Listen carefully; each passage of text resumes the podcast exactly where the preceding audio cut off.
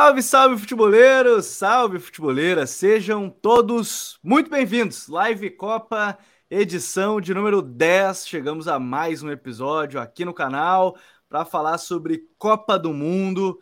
E hoje tivemos aí o final do grupo A, do grupo B. Até achei que poderia ser um pouquinho mais emocionante o grupo B. O grupo A foi de tudo um pouco, né? Afinal de contas, é, o Equador conseguiu empatar com o Senegal e tomar um gol dois minutos depois do Koulibaly. Então, tem muita coisa para a gente falar hoje. A Inglaterra que venceu, né, com o Rashford sendo artilheiro da Copa do Mundo, né, mais dois gols na conta do Rashford. A Holanda se classificando em primeiro no grupo vai enfrentar os Estados Unidos, que venceu a seleção do Irã. Então, tem muita coisa para a gente comentar, além, é claro, do jogador do dia, onde a enquete já está aqui no chat. Você já pode participar e escolher o seu jogador do dia. Acho até que hoje vai ser um pouquinho mais fácil para todo mundo, mas vamos lá. Marcus Rashford, jogador da Inglaterra. Hakpo, jogador da Holanda, dos Países Baixos. Koulibaly, zagueiro da equipe de Senegal. Ou Tyler Adams, jogador dos Estados Unidos. O pessoal já pode participar, votar e também deixar aquele like, que é bem importante para a gente alcançar ainda mais pessoas. Lembrando, a gente está ao vivo aqui sempre 8 da noite nos dias de jogo. Depois já fica disponível nas plataformas de áudio para você conferir no SoundCloud, no Spotify, Google Podcasts, Deezer ou agregador que você utilizar de áudio já fica lá disponível para você. Então você pode escolher aí fazer a sua votação ou mandar para os amigos depois quando estiver disponível. E hoje vai ser um pouquinho diferente. A gente vai falar até mais além das partidas, claro, mas a gente vai focar muito nos confrontos das oitavas de final. Final de contas já está definido, começa no final de semana agora, nesse sábado e no domingo, né, já começam as oitavas de final. Inglaterra e Senegal, Holanda e Estados Unidos. Então, a gente pode falar muito sobre isso, vai falar bastante aqui no, no Live Copa. Vini Dutra, Dali Vini, seja bem-vindo a mais um Live Copa.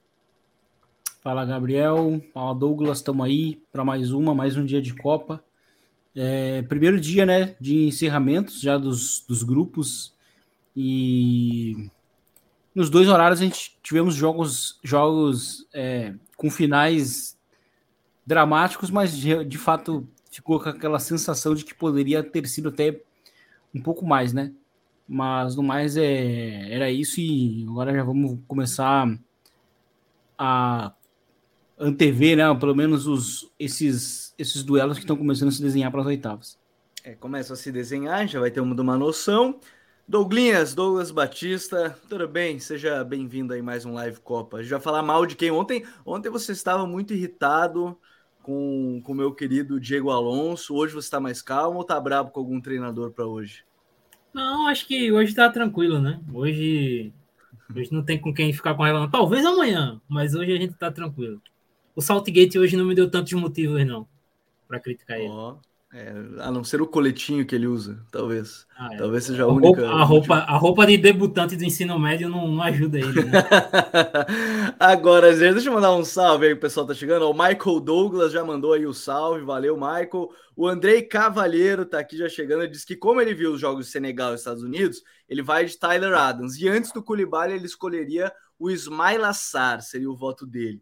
O Pedro Vitor diz que ele não irá falar mais nada, mas quer o Gakpo no United. O Luiz Martins, mais popularmente conhecido como nosso Juno, já mandou aqui, ó. Boa noite para os defensores dos Leões de Senegal. Prefiro chamar de Leões de Teranga, tá? Um apelidinho mais, mais gostoso, sonoro, né? Um belo apelido da, da seleção senegalense. E aos, ou aos fãs de Boba Diop, que foi homenageado hoje, né? Na braçadeira de capitão do Koulibaly né? E logo depois na, na classificação.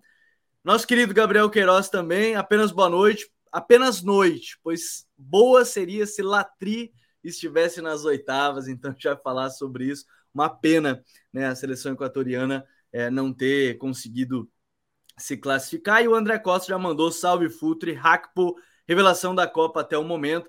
E estava na nossa lista de jovens da Copa para ficar de olho. O que a gente acaba falando e acontece, a gente tem que falar aqui. Estava nas nossas redes sociais, a gente tinha citado né, o Hakpo como uma das 10 jovens estrelas para ficar de olho nessa Copa do Mundo. E a gente não poderia é, começar de outra forma falando que não seja falando desse grupo A, onde a Holanda se classificou, né, Vini? E, e se classificou a partir de um jogo que já esperava, né, contra o Catar, acabou cumprindo tabela no final das contas, né? O, o Vangal fez mais uma vez mudanças na escalação, trouxe aí o Martin Derrum como titular, trouxe o Memphis agora numa titularidade, né? Já está se recuperando de lesão, que pode acabar sendo importante visando é, a fase de mata-mata, mas trouxe uma outra alteração, além do Davi Klassen, né? Mais uma partida aí para ele nessa equipe. Então já trouxe pequenas mudanças. O Qatar não conseguiu fazer muita coisa né, para o jogo. É a primeira seleção anfitriã que sai com saldo negativo de uma Copa do Mundo e perdendo seus três jogos. Não é que não dá para dizer que não era de se esperar, até por ser uma seleção talvez é, de menor nível assim do grupo em si, né? Mas de maneira geral, a Holanda só carimba, né, a sua classificação para as oitavas de final. Vangal, 10 jogos de fase de grupos em Copa e nenhuma eliminação. E a Holanda também, né? Nunca ficou de fora de umas oitavas de final de Copa do Mundo.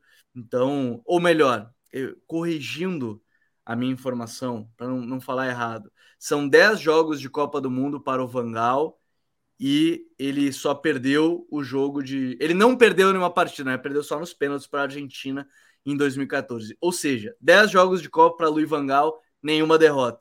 O homem chega em mais um mata-mata agora, né? Chega com a seleção holandesa, mas que carimbou basicamente sua classificação depois de uma fase de grupos bem meia-boca, podemos dizer assim, Vini. Uma fase de grupos que a, a seleção holandesa não brilhou. A seleção holandesa chegou para a Copa do Mundo como é, a, a, pelo menos a seleção mais em forma das europeias. Então chegou bem, né, em comparação com as outras europeias. Então se tinha uma expectativa de fato muito boa para pelo menos em nível de desempenho da seleção holandesa, né? Mas ao final foi uma seleção holandesa do Vangal que antes de ser brilhante, ela é ela é efetiva, né? Ela entrega o resultado antes. Em 2014 foi uma seleção que agradou mais.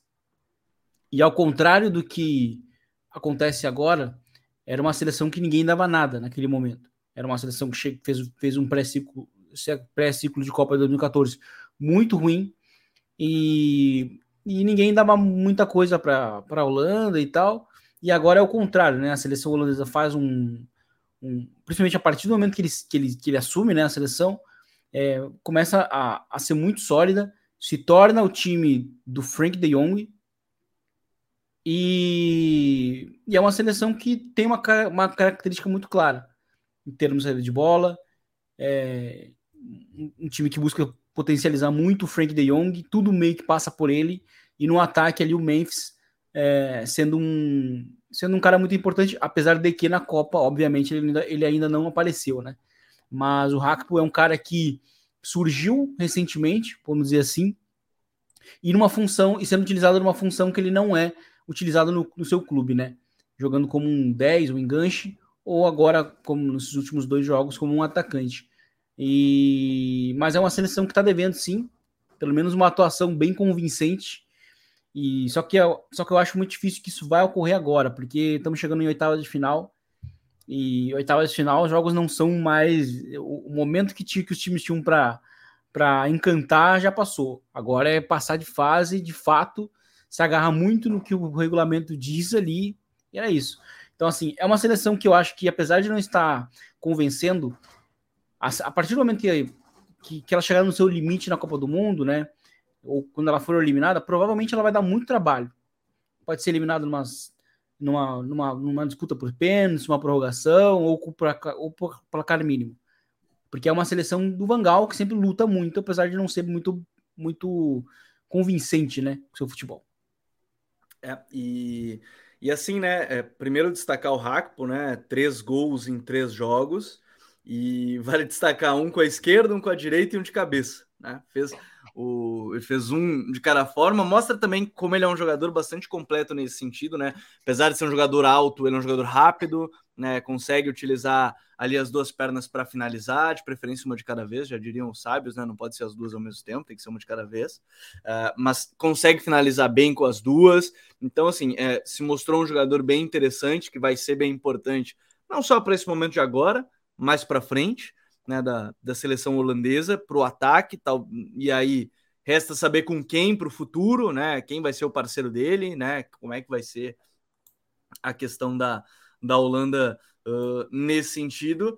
Mas é uma Holanda que não deve ter muitas mudanças, né, Douglas? Para quem escreveu, como você escreveu até no guia é, sobre a seleção holandesa, te surpreendeu muito essa fase de grupos, assim, abaixo, né? Muita gente está comentando aqui que a Holanda, ó, a Holanda foi a, muito abaixo, mandou aqui o perfil Saturno, o Lorenzo mandou assim, ó, mata-mata é outra competição, é, também aqui, é, a, além do o pessoal falar que a Copa perde sem Moisés Caicedo, né, que foi eliminado, depois a gente fala um pouquinho do Equador, te surpreendeu essa Copa um pouco abaixo aí da, da seleção holandesa, pelo menos fase de grupos em si? Sim, é... Assim, no guia, no guia, é... no nosso podcast guia, né, do grupo, eu apostei em Equador e Senegal passando, né? E sim, eu vou colocar mesmo com a Holanda classificada em primeiro, como eu esperava mais. Eu esperava um futebol um pouco melhor, porque nós estamos falando de uma Holanda que passou, mas apesar da classificação, ela foi inferior em dois dos três jogos. E assim, ela foi. Não é nem que ela foi inferior, ela talvez tenha sido claramente inferior ao Equador e Senegal nos dois confrontos.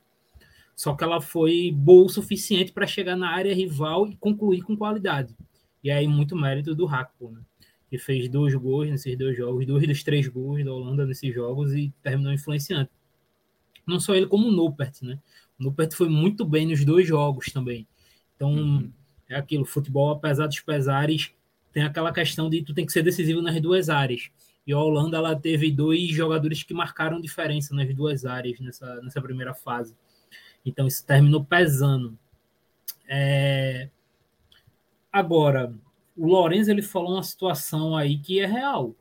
Mata-mata ele é um animal diferente, né? Mata-mata de Copa ainda, ele é um animal muito diferente. Tem alguns jogadores que fizeram a primeira fase ruim pela Holanda, é, como Blind, como Van Dijk, que num mata-mata, num nível maior de pressão, eu sinto que esses dois podem e tendem a crescer. São jogadores que já são acostumados com isso, já fizeram muito isso, tanto com seleção quanto com clubes, né? O Blind já foi semifinalista de Copa do Mundo em 2014, inclusive. Então, Sim. eu acho que esses caras em específico podem crescer e fazer a Holanda crescer junto. E para até pegar essa questão, a Holanda talvez tenha tido, entre aspas, sorte. Porque apesar dos Estados Unidos ter sido o time que melhor jogou no grupo B, não é, digamos, um adversário tão. É, não se, digamos assim, não é adversário mais complexo que a Holanda poderia pegar. Um adversário até bem de boa para a Holanda. Existiam adversários piores. É, então, principalmente no mundo que a Holanda poderia ter passado em segundo. Então, acredito que a Holanda ela pode pegar aquela ideia de crescer durante a competição. Hoje ela já pegou um Qatar muito fragilizado e conseguiu desabrochar mais ofensivamente. Então já pode pegar uma confiança maior dos seus jogadores e depois ir evoluindo jogo após jogo. Se ganha do, dos Estados Unidos, chegando nas quartas de final, já é outro mundo, já é outro campeonato. E isso, isso influencia mesmo, porque assim, quando a gente olha do, do outro lado, dos Estados Unidos, Vini, até trazendo aqui algumas mensagens, o Fagner dos Santos falou que a seleção da, da Holanda é muito limitada, mar, mas marca bem a saída de bola. O Pedro Vitor coloca a questão do Depay, né? Esse foi o principal fator dessa Copa abaixo da Holanda. E o Carlos Amaral está mandando uma pergunta que a gente pode responder depois, que é qual o pior time da Copa até o momento, Gales ou Catar? Depois quero falar um pouquinho de Gales, que eu separei o mapa de passes do Gareth Bale no jogo de hoje e, e vão achar que é meme, tá? Vão achar que é meme quando eu mostrar o, o mapa para vocês. Então, fiquem atentos que a gente vai mostrar daqui a pouco. Aquele, viu como eu consigo segurar a audiência? Ó, fiquem atentos que daqui a pouco eu vou mostrar a vocês como é que foi o mapa de passes do, do Bale. É, mas os Estados Unidos tem uma coisa, Vini, que talvez seja bem interessante nesse confronto entre as duas equipes. Hoje mostrou mais uma vez, que a gente falou aqui em alguns momentos, que é os Estados Unidos é um time de meio-campistas de muita transição e força física. Né? É, o Tyler Adams, o McKinney, o, o, o Musa, é, talvez um pouco menos, mas ainda assim consegue. Ele, apesar de ser o dos mais, o mais criativo entre os três, é, ainda também é um cara que consegue ajudar muito nessas, nessas transições, que pode ser um ponto importante contra a Holanda, né? A classificação contra o Irã é, se manteve ali a partir de uma pressão forte, conseguiu dominar o jogo do início ao fim, tirando no final ali depois, né? Quando o Irã muda para o 4-3-3, tira o Taremi da ponta e aí consegue criar algumas boas oportunidades. Mas a seleção é, de, dos Estados Unidos ela tem talvez no fator meio-campo a sua principal arma, né? A principal de forçar, quem sabe ganhar as disputas físicas no meio contra esse time da Holanda ali no meio que também. Aí vai ter a dúvida de quem vai ser o parceiro do Frank, né? De quem serão? Se vai ser o Cop Miners, vai ser o The Huns, vai ser o Klassen, quem é que vai jogar por ali? Mas talvez o grande trunfo dos Estados Unidos, que fez um bom grupo B, é, seja justamente esses meio-campistas para enfrentar a Holanda. É, vai partir muito disso, até porque é, vai ter um cenário que, que os Estados Unidos até gosta bastante, né? Que é de pressionar o adversário e não, e não ter que. Eu não digo assim, a seleção dos Estados Unidos é uma seleção que, na verdade, ela quer ter a bola, mas ela não tem as ferramentas necessárias para jogar da maneira como ela joga, principalmente nas, nas competições dela, né? Na CONCACAF. Mas, é, num cenário contra, contra uma seleção grande, como é o caso da Holanda, é, que é uma seleção que vai ter a bola, é um cenário que vai favorecer é, esse, trio, esse trio de meio-campistas que hoje, inclusive, jogou no 4-4-2, né? Hoje teve essa mudança, o Estados Unidos jogou no 4-4-2 com o Musa fechando o lado e o Pulisic o, o outro. Inclusive o Pulisic pode ser até uma dúvida, né? Pro, porque saiu lesionado. Saiu lesionado, isso. Então, Lembrando que o jogo é no. Só deixa eu confirmar aqui, o jogo é no sábado. Né? O primeiro jogo da, das oitavas é no sábado. O primeiro do grupo A contra o segundo do grupo B, né? Que aí, no caso, Holanda contra Estados Unidos. É no sábado, meio-dia, dia 3 de dezembro já. Sim. É, os Estados Unidos, assim, é, chegou na Copa do Mundo ao, de uma maneira oposta como a Holanda. A Holanda chegou transmitindo boas sensações, os Estados Unidos chegou gerando muitas dúvidas. Fez uma, uma eliminatória muito fraca. E apesar né, até do, do, do, título da Nations da CONCACAF, é uma seleção que tem muito, chegou apresentando muitos problemas. E tirando a estreia, eles até fizeram dois primeiros tempos muito bons. É, contra, contra a Inglaterra e hoje contra, contra o Irã. Né? E, e isso foi suficiente para fazer com que os Estados Unidos faça, esteja deixando boas sensações para essa Copa do Mundo e que é, deixe uma sensação muito melhor para a próxima Copa, né? que, onde eles vão ser um, um dos anfitriões. E o, o grande problema para os Estados Unidos nessa Copa, por enquanto, e isso é, vai ser um problema, porque agora vamos ter prorrogações e, e disputa, disputa por pênaltis. É que Estados Unidos tem jogado de uma maneira muito ruim nos segundos tempos. De todos os segundos tempos da Copa, eles jogaram muito mal. E hoje não foi diferente. A diferença é que o Irã não estava conseguindo gerar situações. Né? Então, uhum. talvez hoje não ficou tão claro. Mas é um time que tem um, tido uma queda de produção do primeiro para o segundo tempo muito grande. Muito grande. Então, isso é um problema é, jogando um, no mata, né? Contra uma seleção que é muito que é muito clínica, né? Que é o resultadista, como é o caso da Holanda. Então, isso é um problema. Mas a seleção tem arma, sim, para deixar a saída de bola da Holanda desconfortável, ou pelo menos para criar uma situação de disputa, né? porque a saída de bola da Holanda tem muitas ferramentas, tem muitos recursos, mas a, os Estados Unidos tem muito recurso na pressão alta e também, sobretudo, na pós-perda, né? Tem jogadores excelentes nesse sentido, como o Tyler Adams e o, e o McKinney, né? O próprio Musa, também. São jogadores fisicamente muito, muito, muito fortes, muito intensos. Então, o Estados Unidos tem essa arma. Porém, tem que cuidar muito essa questão do segundo tempo. Time tem tido uma queda muito grande nos 45 minutos finais. É, daqui a pouco até a gente vai falar dos outros jogos, que eu vejo muita gente já falando da questão de, de Senegal, de Equador, a gente vai falar. Né? Uh, o Sony Miller até bota aqui, ó, contra Senegal e Equador, a Holanda teve apenas quatro finalizações certas, três foram gols e um rebote que gerou o gol, muito pouco. Né? Uh, o Matheus Perestello bota que a seleção de Senegal é muito bem treinada, daqui a pouco a gente fala do time do Aliou Cissé. O Lorenzo brincou que essa Copa de Gales só serviu para o Bale falar que tem gol em Copa do Mundo. Uh, e ainda perguntou se você acha que o Hackpo tem bola para os gigantes europeus. Acho que sim bem provável que não vá durar a próxima temporada. Agora é, não deve, é. ele deve encerrar a temporada no PSV, mas não acho que não vai ficar muito mais que isso. E a, o Saturno perguntou se o Tyler, o Tyler Adams joga um, joga no Leeds, né? Joga no Leeds. Isso. No Leeds United.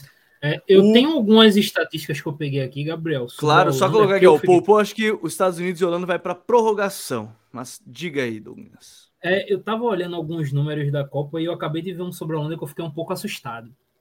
Porque assim, é, de novo, parabenizando a FIFA, né? É, a FIFA ela colocou várias estatísticas e uma das que é, ela colocou é quantidade de turnovers, que é que você força, ou seja, quantas vezes você força o adversário a perder uma bola, você roubar a bola do adversário, algo do tipo, e a quantidade de pressões que você aplica durante um jogo no do adversário. E curiosamente eu estava olhando esse número, esses dois números para quando a gente fosse falar de Inglaterra e Senegal, porque realmente tem uma diferença meio grande entre as duas seleções que a gente vai falar mais na frente. Só que eu fui olhando, fui olhando time por time, fui vendo Senegal muito bem, inclusive em comparação com o Equador, com a seleção que pressiona muito bem. E aí eu entrei na Holanda por curiosidade, e cara, os números da Holanda em termos de turnovers forçados e de pressão são assim assustadores. A Holanda ela teve 820 tentativas de pressão durante a primeira fase. Para vocês terem ideia, o Equador teve 748. Para vocês terem ideia, mais. São 80 seja, mais, né? 90 mais. Para vocês terem ideia ainda, o Brasil tem 540. É, é um número assim absurdo a certo ponto. E quando você pega no número de turnovers forçados, ela forçou 220. É os erros, né? Só para força, forçar erros do adversário. Forçar erros do adversário. Ela, for, ela forçou 222 erros. E aí, eu, por curiosidade, eu queria ver quantos foram contra a equipe do Qatar, né? Que foi uma equipe mais fraca. E olhando aqui, a Holanda forçou 62 erros da equipe do Qatar. Ou seja, ela teve 140, é, forçou 140 erros de Senegal e do Equador, que é um número bem alto. Considerável, né? Considerável. Um número bem considerável. Eu vi esse número aqui da Holanda agora, eu realmente fiquei um pouco impressionado a ver. É, eu não, não, imaginava que fosse ser algo tão discrepante da média. Por ser uma equipe que normalmente teve mais a posse de bola, que dominou mais os adversários pela posse. É... E que Principalmente, realmente... até vale destacar, né? Principalmente porque no primeiro jogo contra Senegal teve muito mais tempo a posse. Mesmo que Senegal Exato. tenha tido as melhores chances é, no primeiro tempo, principalmente, teve muito mais tempo a posse do que Senegal. Então, foi um número que eu fiquei realmente impressionado. Eu passei por algumas seleções, né? Eu fui dando uma olhada de seleções que normalmente atacam mais, que tem mais a bola, e outras que normalmente são mais baseadas em pressão. E a Holanda é a equipe que normalmente tem a bola, mas que ela liderou por muito esses números defensivos. Ela ficou muito na frente de Brasil, Alemanha, a própria Inglaterra. É, então é um, é um, ponto até a se ficar de olho. Eu vou até conferir aqui os números nesse quesito dos Estados Unidos e daqui a pouco eu trago aqui para alimentar a discussão. O, a gente sempre costuma falar da questão do, dos matchups, né, esses encaixes entre um time e outro, Vini. A gente falou da questão da pressão dos Estados Unidos, é, mas de que forma, o, o que, que você vê a, a favor é, da seleção do a seleção do, da Holanda frente a seleção dos Estados Unidos, porque assim, em termos de chances criadas, acho que o pessoal no chat até já falou bastante, né? Que criou poucas chances, mas tem um jogador determinante que é o Hakpo, né? Para uma defesa que até foi testada, né? Contra atacantes interessantes, principalmente da Inglaterra, no caso do Harry Kane.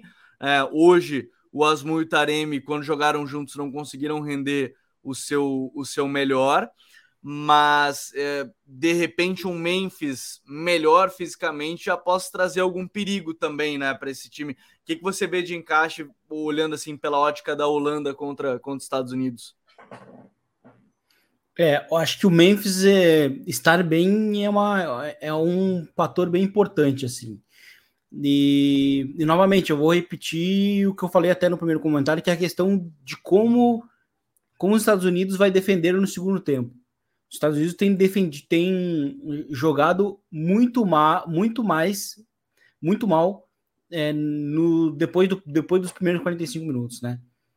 Então, é, o, o Douglas chegou a mencionar a questão da, da pressão da, do, do trabalho defensivo da Holanda.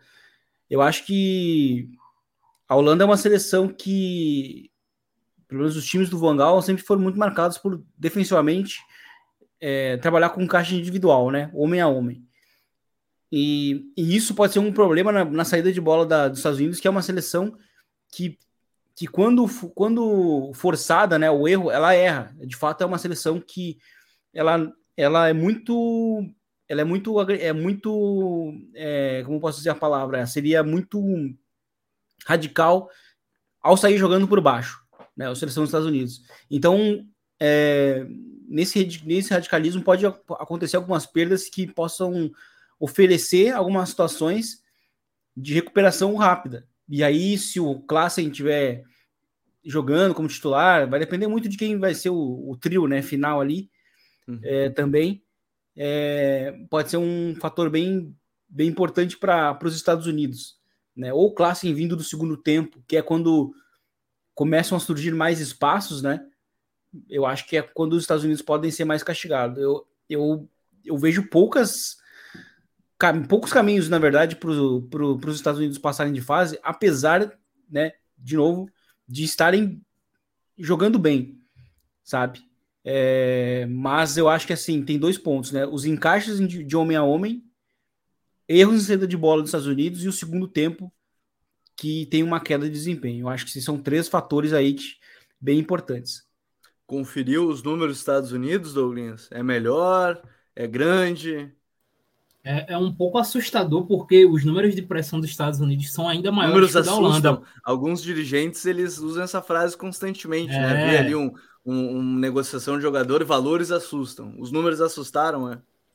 É, os, os Estados Unidos ele tem impressionantes 894 tentativas de pressão, é, com o Musa é, liderando a equipe, né? Com 123.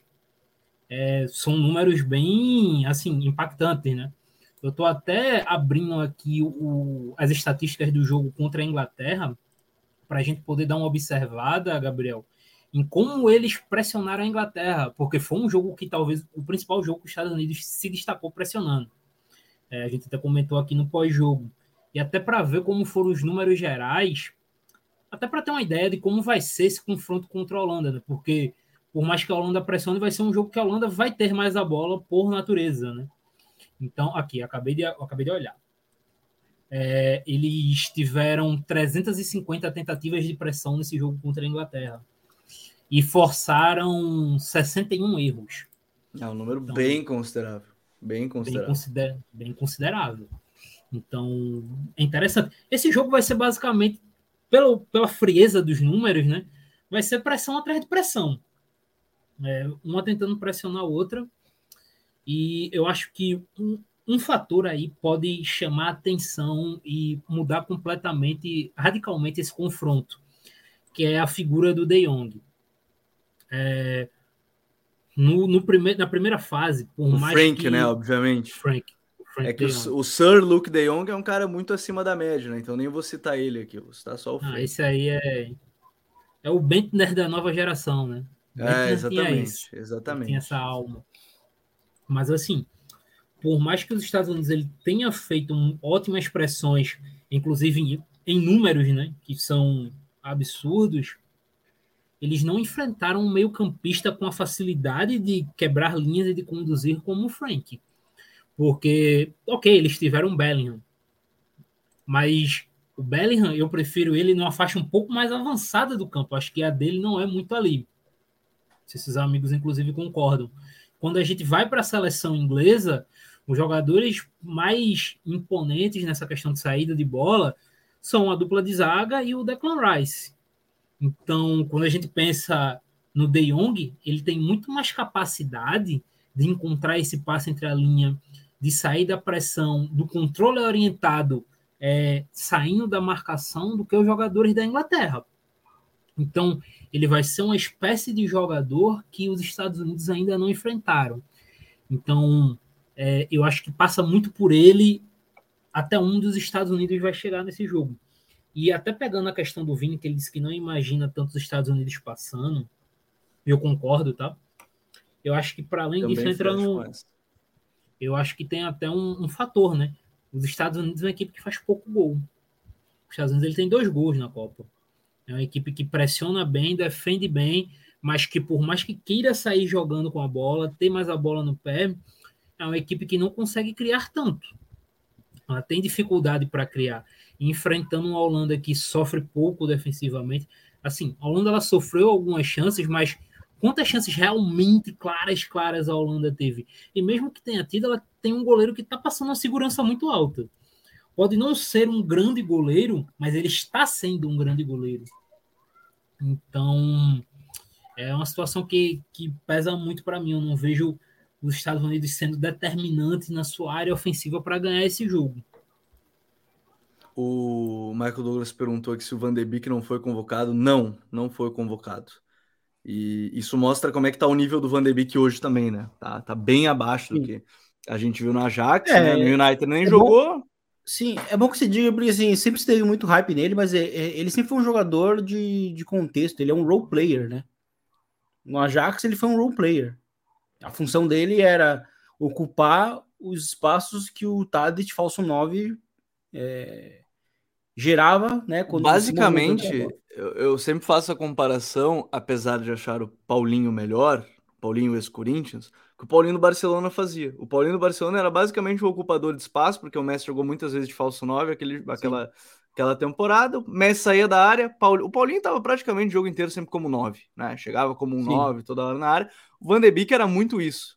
E, e no United, quando ele chega, imaginava que ele ia ser um segundo volante de passe, porque aquele Ajax trocava muito espaço, mas ele não, mas ele nunca, ele nunca, não, ele nunca foi passador, né? Ele, ele no circuito de passes, dirão é. alguns utilizando é, esse termo, né? na é. troca de passes, o Van de Beek é. participava muito pouco.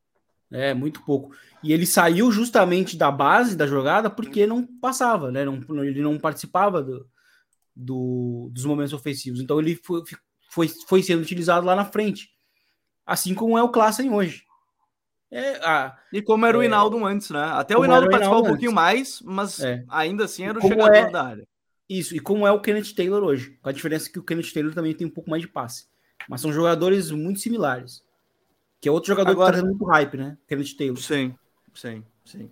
Agora, pessoal pode deixar aquele like bem importante pra gente e votando na enquete, né? Quem foi o melhor jogador do dia, depois a gente fala um pouquinho mais sobre isso, mas Marcos Rashford da Inglaterra, Rakpo da Holanda, Koulibaly do Senegal, Tyler Adams dos Estados Unidos, podem escolher algum deles, ou se vocês acham que foi outro, no final do episódio a gente comenta e vocês deixam nos comentários também aqui se vocês imaginam que seja outro jogador. Deixa aquele like para a gente chegar em mais pessoas né, chegar em mais lugares. E se você ainda não baixou o guia tático da Copa do Mundo, está aqui no link da descrição desse episódio. Do outro lado, tivemos aí a classificação da seleção de Senegal, assim como a Inglaterra também classificou. Eu quero começar falando da Inglaterra, depois a gente fala de Senegal e Equador, que foi um belíssimo jogo, né, bem movimentado.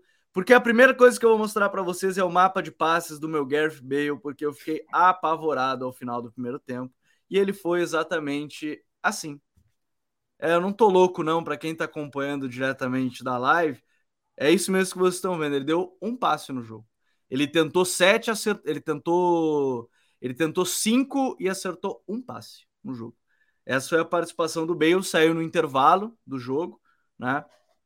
E, e ele talvez, né, Douglas, seja outro daquelas super estrelas Hoje talvez ele não seja uma super estrela, mas ele é uma grande estrela que sai da, vai sair da Copa do Mundo com uma atuação muito abaixo do que se esperava. E não que a gente esperava que Gales fosse dominar os jogos, que ia amassar todo mundo, mas é que a participação dele em si é o gol de pênalti contra os Estados Unidos e nada mais, né? Sim. É... Gales ele talvez se despeça da Copa como a segunda pior seleção da Copa, né? Eles só não vão ser piores que a seleção do do Catar.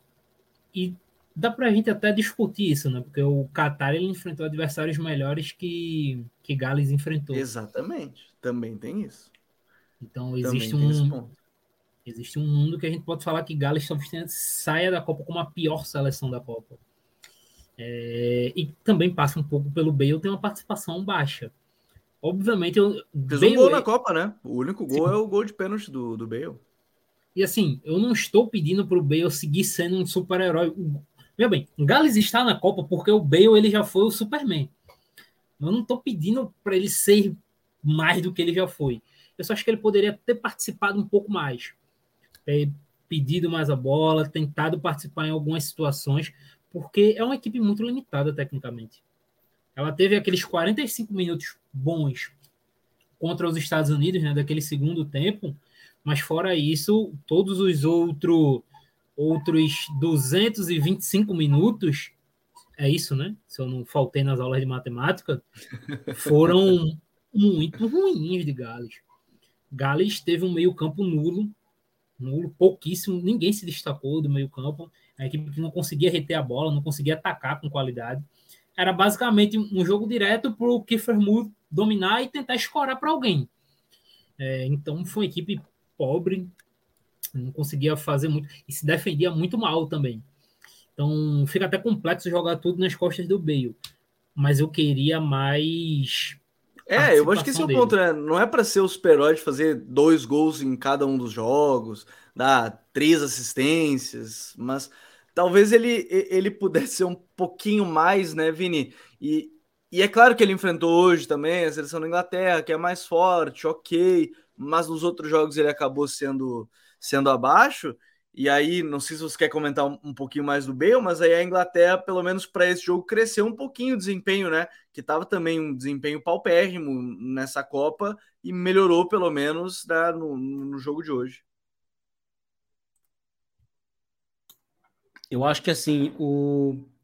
a Inglaterra cresceu sobretudo a partir do momento que o Phil Foden passou a jogar na esquerda. E isso é um bom indicativo para o Saltgate. Eu acho que às vezes o Saltgate é um treinador um pouco. que toma algumas decisões um pouco questionáveis em termos de utilização de talento e, e eu acho que o que aconteceu no primeiro tempo foi um exemplo disso. Tanto que quando o Foden começa a jogar na esquerda é quando o time começa a gerar muito. E, e o Foden é um talento que a Inglaterra também não tem muito, assim, né, em termos de criação de jogada. Ele é um jogador bem pouco inglês, assim, em termos de linhas gerais. E mas a Inglaterra contou com retornos interessantes já, com, com pelo menos com o Kyle Walker, que é, que é importante para o sistema do, do Saltgate. E aí fica a expectativa: será que o time retorna a jogar com o sistema de três zagueiros? Né, porque o Walker está, seria um dos zagueiros né, pela direita. E aí, com, com o Porque ele usou o Saka em alguns momentos como ala pela direita, né? Porque tendo o Walker, ele consegue ter essa variação, né? O Walker sendo zagueiro Isso. da direita. Isso. Então, assim, agora a Inglaterra ela deixa de ser o que, o que foi em 2018, que assim, foi uma seleção que fez uma Copa muito boa, né? Surpreendente, inclusive, mas ela era muito unidirecional, né? O estilo de jogo era muito fácil de identificar. E agora o Southgate ele até vai ganhando muito empurrado pelo talento dessa geração inglesa a ter recursos, né? Então, é, o time da, da, da Inglaterra acaba tendo esse, né, esse bom, esse, esse, essa boa prévia do que, do, do, que pode fazer, né? Jogar com três zagueiros, linha de quatro, enfim, pode jogar com diferentes sistemas, ao contrário de 2018. E isso é importante para porque vai enfrentar um time que defensivamente é muito organizado, né? e que pode colocar a Inglaterra num cenário de jogo em que geralmente é o calcanhar de Aquiles, né? Entrega a bola para a Inglaterra, não gera nada, perde a bola e sofre no contra-ataque.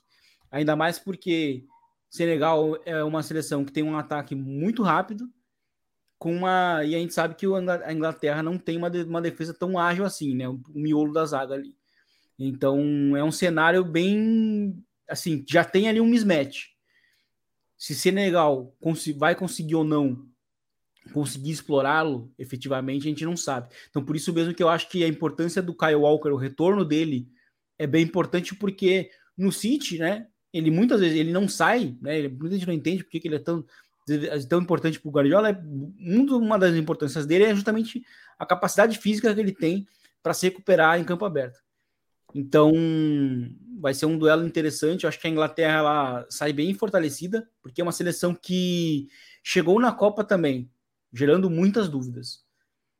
Né? E aí ela faz uma estreia de seis gols, né? Obviamente foi um pouco é, facilitada por uma questão mental, né, do Irã, que se destabilizou bastante depois do 1 a 0 mas teve uma vitória hoje, de novo, sob, de vista, sob o ponto de vista de gols, é, muito tranquila, mas eu acho que Senegal é uma seleção que finalmente vai castigar o que a, o que a, o que a Inglaterra ainda não, não foi castigada.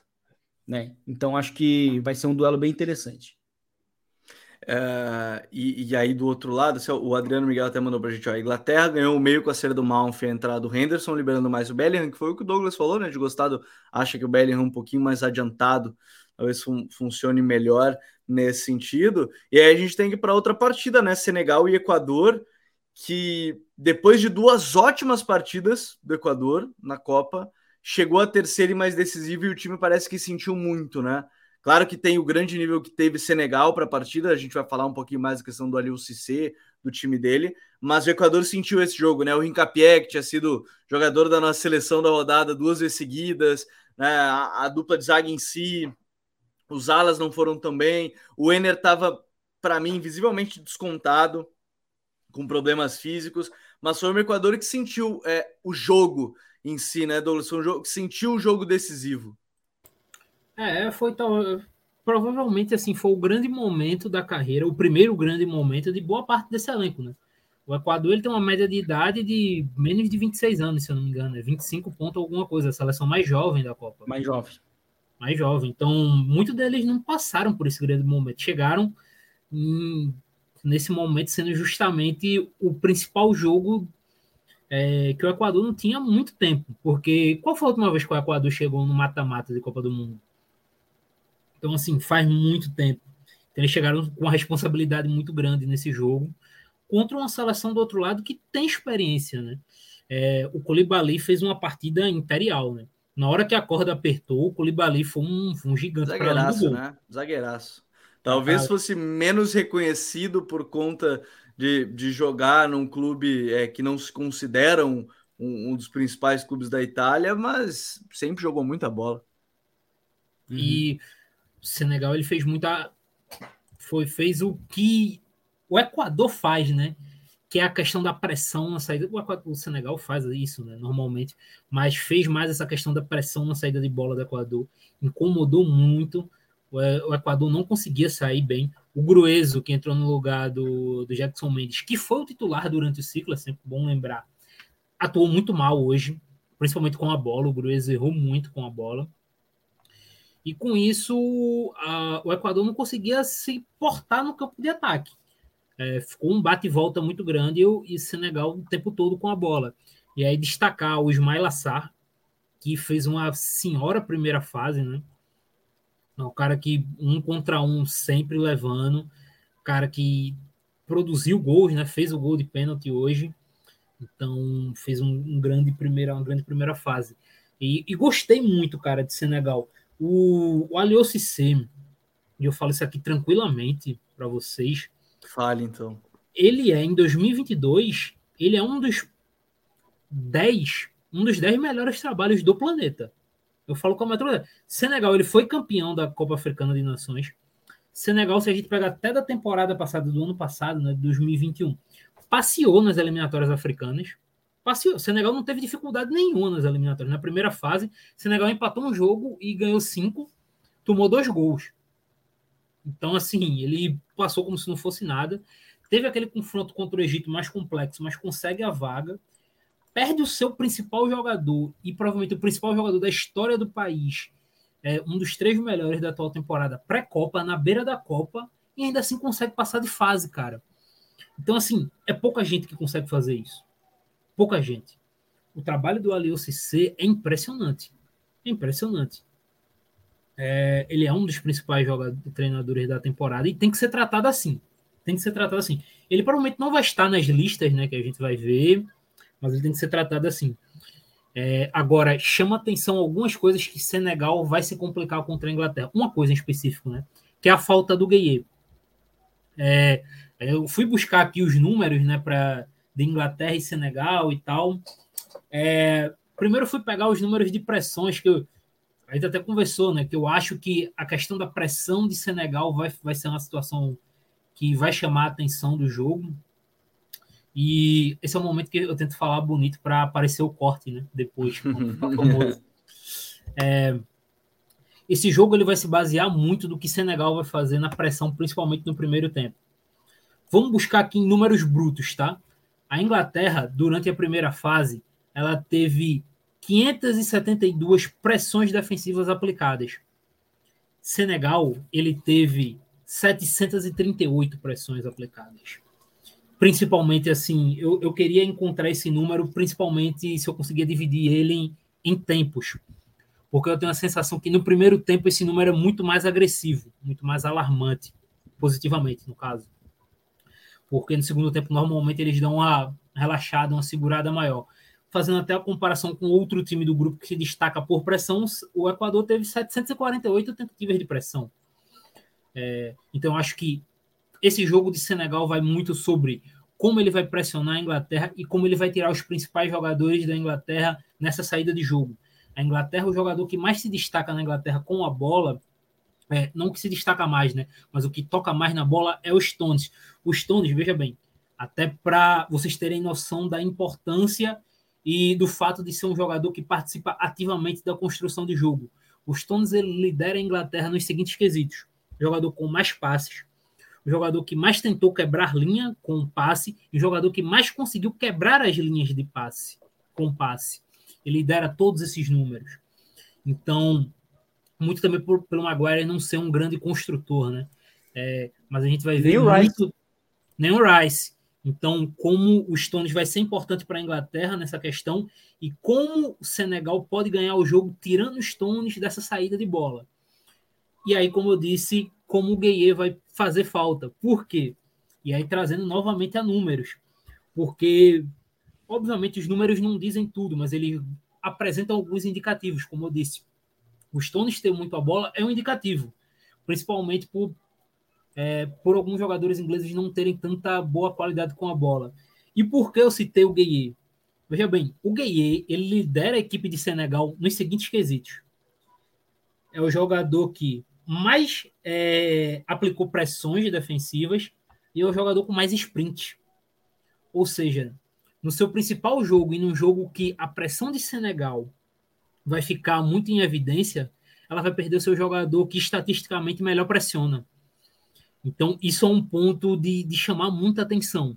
Eu acredito que o substituto vai ser o Coiatê, é, por ser um cara que também pressiona bem mas o Coiate ele vai ter que fazer esse trabalho parecido com o que o Gueye faz, para poder tirar a Inglaterra, deixar a Inglaterra desconfortável na saída de bola e fazer Senegal recuperar rapidamente a bola. O jogo de Senegal ofensivamente vai passar muito do o que Senegal vai fazer quando recuperar essa pressão. Eles têm que pegar e atacar rapidamente, como tem sido, para pegar principalmente o fato dos defensores ingleses, como o Vini citou muito bem, serem muito lentos. Uma situação que você consegue ativar, por exemplo, o SAR, em situação de um contra um contra o Maguire, é uma situação de completa vantagem contra é, para a seleção de Senegal. Então o jogo de Senegal vai depender muito disso. E aí chamo a atenção para outra grande questão aí. Como vai ser para Senegal defender o Harry Kane em campo aberto? Até a gente pode falar daqui a pouquinho até disso, porque a gente tem. É, só quero citar um pouco do Equador nesse jogo, Douglas, antes de falar do, do confronto em si.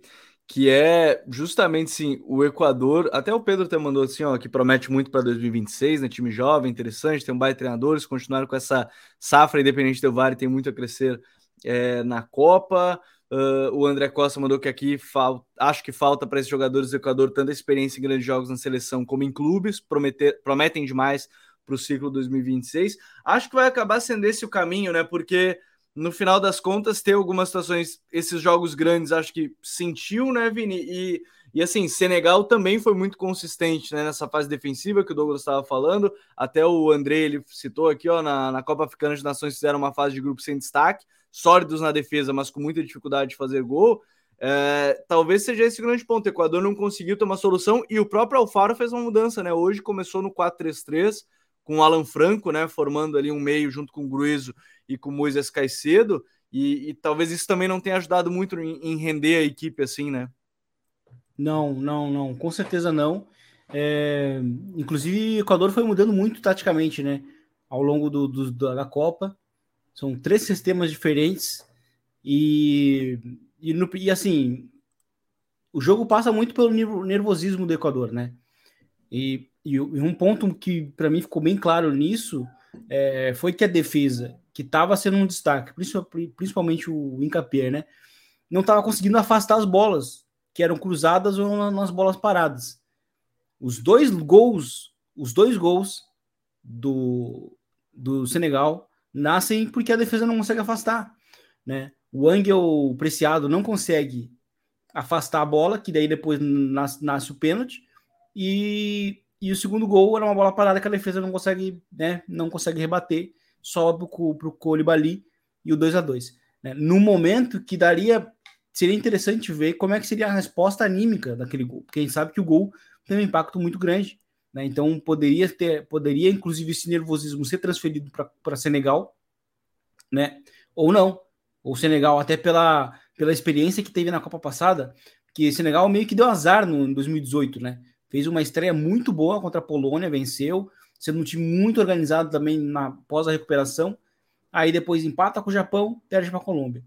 E então eu acho que que não, não, a gente não pode ver esse cenário justamente porque foi um time que ficou muito nervoso e poucos jogadores conseguiram responder.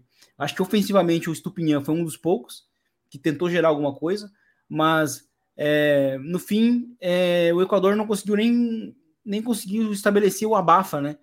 buscar o empate através do abafo, coisa que o Irã conseguiu fazer contra os Estados Unidos.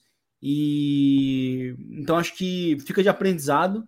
Eu acho que é uma seleção para a próxima Copa, sim. E é uma seleção que tem muitos destaques individuais. E, e, e, é interessante o que o Douglas mencionou sobre, sobre o Grueso, porque o Jegson Mendes, né, que era o, o, reserva e que quase não jogou nessa temporada, né, ele foi de fato o destaque no meio campo. Eu acho que ele mesmo seria o titular para caso o Equador passasse de fase para as oitavas, né? Uhum. E porque assim, o Grueso ele terminou o primeiro tempo, se eu não me engano, com 100% de aproveitamento nos passes, mas os passes dele foram todos assim, estéreis, né? Não, não, não, o passe não, não gerava nada.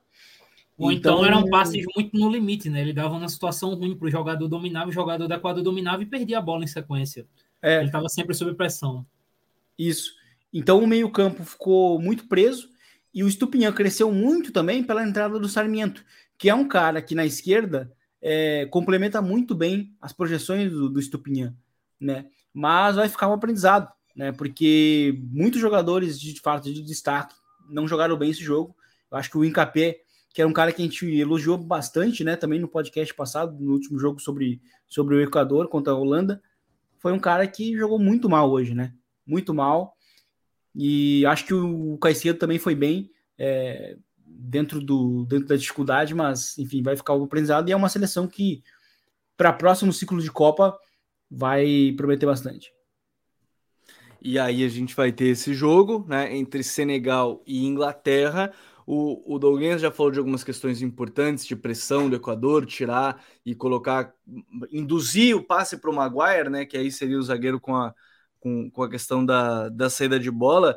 É, e aí defender o Harry Kane, porque assim, o Harry Kane não está fazendo gols, mas ele está gerando o jogo, né?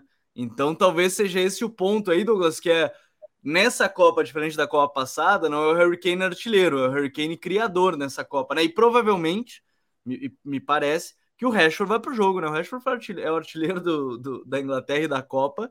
Acho que o Rashford vai para o jogo no lugar do Sterling para agora para as oitavas, e aí já é mais um jogador que consegue se desmarcar bem, ataca bem o espaço, que o Harry Kane pode criar oportunidade. Sim, é, muito da pressão de Senegal ser muito boa, e isso vem desde as eliminatórias, uma equipe que pressionava bem, parte muito da, do fato da dupla de zaga, e principalmente, novamente, citar ele, o Koulibaly, serem muito bons, e aí, novamente, o Koulibaly se destaca, né? É, defendendo em campo aberto. Só que eles ainda não enfrentaram um jogador com a capacidade do Harry Kane, a capacidade não só de proteção de bola, mas de encontrar rapidamente os jogadores, os seus, seus companheiros. E aí, como você citou a questão do Rashford, o Rashford atacando espaço é muito bom. Então, a partir do momento que você der um vacilo, o Kane dominar e girar, para ele achar o Rashford fazendo a diagonal para o gol é muito rápido. Então, é, eu quero saber como é que o Cissé vai fazer para tirar o Kane do jogo. Como você vai fazer para que, no momento, sei lá, que a Inglaterra esteja pressionada e tentar um lançamento, a bola não chegar bem no Kane, o Kane não conseguir dominar bem, é, ou então não conseguir passar bem a bola. Porque é muito complicado. É, eu não sei se teve algum zagueiro no mundo que tenha conseguido isso ainda. É, de forma geral, ele é um cara que consegue fazer isso com muita facilidade. Então, esse talvez seja o grande ponto de virada pro, do jogo para a Inglaterra. É conseguir ativar bem o Kane para ele dar essa acalmada e fazer é, a Inglaterra castigar em campo aberto. Acho que esse é o grande ponto e como o Senegal vai fazer para tirar ele. É, no mundo CGE, talvez um, é porque o Cissé, eu não lembro dele ter usado isso em algum momento na carreira. Eu acredito que não. Mas, sei lá, um esquema com três zagueiros, talvez, porque cada um fica no encaixe em cada um, né? Com os três atacantes, digamos. Um zagueiro encaixa no Rashford, o outro encaixa no Foden ou no Saka, e um, provavelmente o Koulibaly, encaixaria no Kane. Pode ser uma possibilidade, você tentar um encaixe nesse tipo de situação. Mas eu acredito que não, porque ele não, não lembro dele ter usado. Nas eliminatórias eu sei que ele não usou o esquema com três zagueiros em nenhum momento. Não sei se em outros ciclos ele chegou a usar, mas eu acredito que não. Mas seria talvez uma possibilidade. É... Mas fora isso, eu não, não, sei. É muito difícil. Quem é o tipo de jogador que é complexo você montar um esquema defensivo para matar ele? É muito difícil, é muito Porque, difícil. na verdade, o grande ponto talvez seja matar a origem, né? Não deixar Sim. ela chegar nele. Talvez seja mais importante do que marcar o Kane, seja impedir esse tipo de jogada chegar ao Kane, Vini. E, e assim, é curioso até de pensar como é que vai é, jogar o Equador, porque foram três escalações diferentes em três jogos, né? Foi uma escalação para cada partida que o Alfaro utilizou, ou melhor, Senegal. Eu estava já tava pensando no Equador. Senegal, ela faz uma ou outra mudança pontual ali com a LUCC para as partidas. É, só que aí tem um outro fator também, né? O, o, o Koulibaly defendendo, Talvez não precise você fazer um encaixe individual e o Colibari defendendo consiga te garantir essa defesa ao Harry Kane. É claro que não vai colocar tudo nas costas dele, mas eu até quero destacar outro jogador que tem estado bem e, e vai ser marcado para esse jogo, marcado, digo, porque vai estar sob foco, dependendo, que é o Sabali, né? Liga lateral direito, que tá jogando bem, tá sendo bem consistente nessa Copa. É, é, é assim, é um jogo que você tem que impedir a bola de chegar no Kane, mas querendo ou não, talvez individualmente você ainda tem algumas peças que podem segurar o Kane, Vini. Tem, tem. Tem algumas peças que, que podem segurar o Kane, podem segurar, eu acho que a Inglaterra no geral, assim. Mas é, muito a partir de um posicionamento médio-baixo, acho que a, o Senegal pode fazer isso com subidas esporádicas, porque assim, é, é, por mais que que, a, que, que o Stone seja importante é, em saída de bola, é, é, é, ele, é, ele é apenas um, assim, em termos de base de jogada, muito, é, ele é muito sozinho. O Rice não, não, não te entrega nada e o Bellingham, sendo esse primeiro passador, também não vai entregar. É, eu sempre falo, o, o, o Bellingham é um cara que funciona muito bem com um primeiro iniciador. Tanto que os, pior, os piores jogos dele na temporada foi, foram depois da lesão do da Hood no Dortmund. E aí é, E aí o Khan, né, teve que, teve, teve que ser o titular. E, e, e, ele só melhora depois quando o Oscan, que era um dos reservas do Dortmund, que também tem um bom passe, primeiro passe, é, começa a ser utilizado ali como o 5, e aí o Bellingham consegue ser o cara que dá continuidade na jogada. Então, eu acho que vai ser, vai ser muito isso. Eu acho que talvez Senegal vá deixar a, vai entre, vai entre aspas deixar a bola com os dois zagueiros ou forçar essa saída pelo Maguire e buscar é, desativar os principais receptores, né? O Bellingham, o Harry Kane, enfim. Mas hoje a Inglaterra também ela tem jogadores que podem criar meio que do nada. E aí, tem, e aí que entra a importância dos jogadores das pontas. O Foden, o Saka, são jogadores que podem que tem essa autossuficiência já, né? Então, isso vai ser bem importante para a gente poder, poder ver. Por isso que eu falei lá mais, lá mais cedo um pouco, né, sobre como a Inglaterra hoje tem recursos individuais. Então, tem, né? isso vai ser bem interessante. É, talento tem. E... Eu, eu poderia até, inclusive, adicionar um hum. ponto que, assim, por mais que o Southgate tenha aberto mão desse sistema é, durante a Copa, mas talvez nesse jogo contra Senegal seria interessante voltar aos três zagueiros porque você dá, dá, traria o Walker para a construção, então você já teria um cara para ajudar ao lado do Stones. E aí você poderia ter um Tripper ou Arnold que também poderia voltar e ajudar nessa construção. E aí tirar mais essa bola da pressão. Então, para esse jogo em específico, talvez seria interessante ele voltar ao e sistema tem, com três defensores. E tem um outro ponto que é da importância do, dos três defensores, que é o embate do Walker com o Ismail Assar, né, numa transição. E, então vai ser bem interessante. O Gabriel chegou a mencionar a questão do Sabali, né? De fato, uma boa Copa que ele tem feito. E jogador que é, tem, sido bem tem sido bem produtivo, né? Em campo contrário. Mas o Ismail Assar é um cara que, até mesmo com a presença do, do Mané, ele poderia estar jogando na esquerda, né? Porque em alguns amistosos o uh, Senegal chegou a jogar com, com os dois, né? com o Ismail Assar na esquerda, o Mané por dentro, como o 10, e lá no outro lado o Diatá, né? Então, é, é, uma grande, é um grande si, né, Senegal, porque acho que poderia ser uma seleção para quem sabe estar em umas quartas de final se estivesse completa. Né, mas a, a ausência do, do Mané de fato condiciona muito, apesar do time ganhar muito na pressão, né, com, com o Gueye, né, sendo um Sim. cara que tem jogado mais adiantado, mas como o Douglas citou, não vai jogar esse jogo e, e, isso é de fato preponderante, assim, porque talvez ele jogando seria ele seria muito importante para desativar de vez mesmo a, a, a, saída de bola da Inglaterra.